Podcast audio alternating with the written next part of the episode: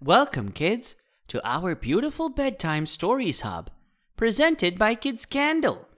Today I'm going to tell you an interesting story about Buddha. Hey, kids, if you love to listen to our stories, then don't forget to follow our podcast. The story is going to begin, so listen carefully.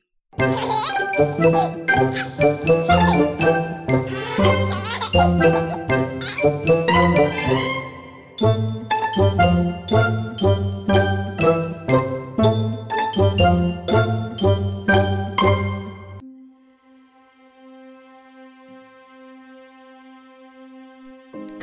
Buddha used to go out with a begging bowl to collect a morsel of food for the day.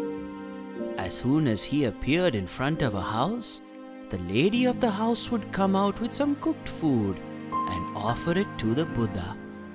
Buddha would accept it and thank the lady and go away. One day, Buddha was passing through a village he had never been to before. He knocked on the door of one of the houses. The lady of this house was a bitter person.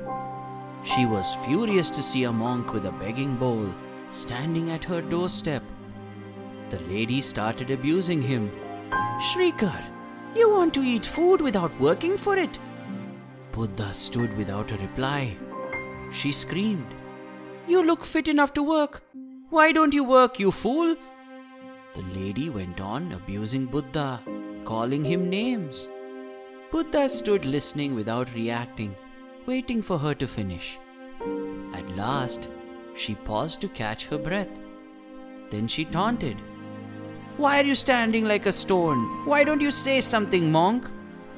Buddha asked, Mother, an offering has been made, but if it is not accepted, to whom does it belong? The woman impatiently said, I offer you nothing, you lazy monk. Buddha gently said, Mother, ever since I came to your door, you have been offering me whatever you have. The lady was intelligent. She at once knew the monk was referring to the abuses she was heaping on him.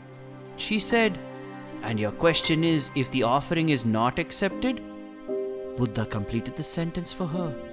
To whom does it belong? The woman got the message. She fell to Buddha's feet. She went inside and brought him some food. Buddha thanked her and moved on. Finally, the story ends. Thank you, little children, for listening to the story.